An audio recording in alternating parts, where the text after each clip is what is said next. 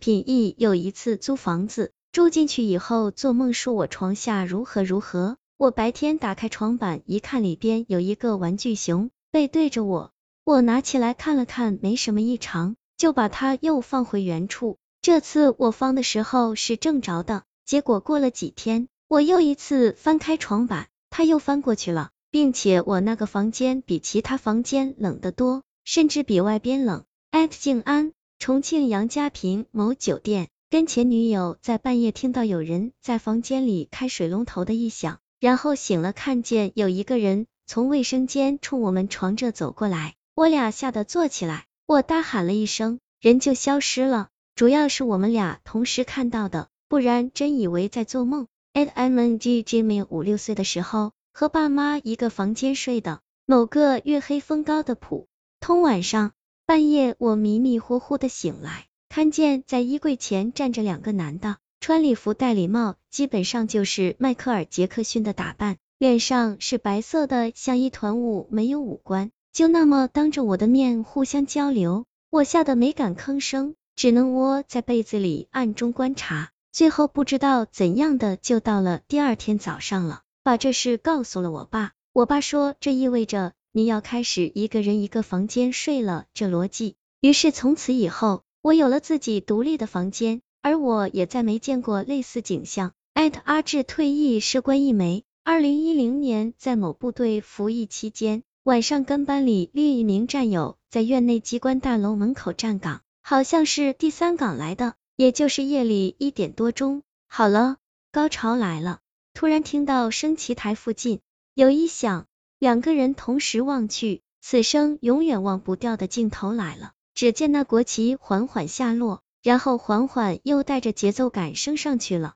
嗯，对，升旗台下面没人。哦，对，那天是八一建军节。艾特苏望川主之前在新西兰留学，有一天周末去打麻将，完了夜里送朋友回家。我和我前女友开着车，马路中间站着一个人，路灯坏了，他就在坏了的路灯下冲我挥手，我看的真真切切，可我前女友就是看不见。没敢停车，一直开。后视镜里看见他还冲我走了一段路。那是一个夏天夜里，穿着花羽绒服，戴着丝巾，蒙着脸的人，一夜未眠。艾特胜利之帆，在我初中的时候上选修课，在一个平时没有人用的教室，只有我们上选修课的时候用。之后在教室里发现了一条校服裤子，然后我们把它扔了下去。教室在四楼。结果下周再来这里上课的时候，又发现了一条校服裤子，然后我们又扔了下去。楼下三楼的窗户是向外开的，正好挂在了窗户上。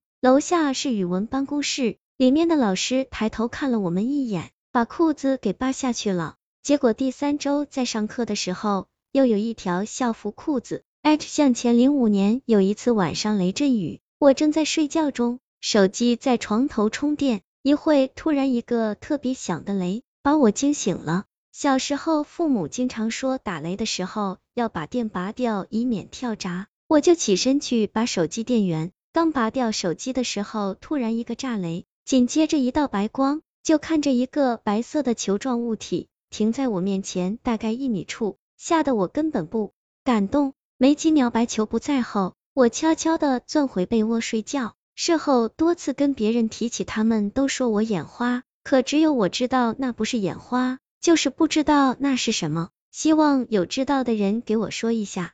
at 去年十月份在医院做了手术住院，大半夜的我听到有人唱歌，具体几点不是很清楚，那个时候迷迷糊糊的，而且那歌就是太平间放的那种和尚念经。第二天问别人都说没听到。之所以感觉是灵异事件。是因为医院住院部不可能大半夜给你放歌的，还有以前外婆去世的时候，持续了一两个星期，每天都有。艾特穷凶极恶的周扒皮爷爷，在我小学三年级的时候去世，去世后第二天，爷爷遗体还放在堂屋里。我们那儿的一个篾匠过来扎纸房子，用来陪葬的。那天晚上我一直没睡，就围着灭匠看他扎房子。快收工的时候，他的手突然被竹子划拉了一道口子，我就莫名其妙的听他嘀咕了一句：“这地方过不了几天又要来。”果不其然，爷爷头七还没过，族上一个嫂子和婆婆吵架，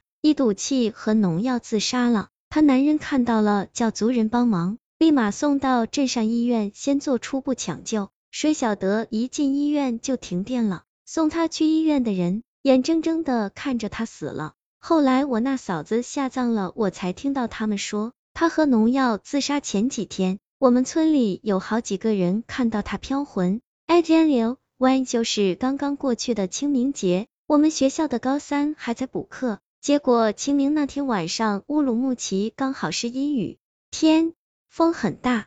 穿过走廊本时会发出一种奇怪的声音。我们高三是独立的一栋楼，高一高二一栋。结果高一高二那栋楼晚上本来没有学生和老师，但是卫生间却有断续的开关水龙头的声音，还有冲厕所的声音。听说那天晚上巡楼的保安本来以为有高三学生窜楼玩，还准备去抓学生，结果楼里什么人都没有。at PCM 我读书的时候。因为爸妈离婚，我妈带我去外婆家的老房子里住。不过外公外婆已经去世很久了。有天晚上八九点的时候，我妈出去串门，我在赶作业，结果听到厅里有人说话，还以为我妈回来了，就出去看，灯没开，黑乎乎的。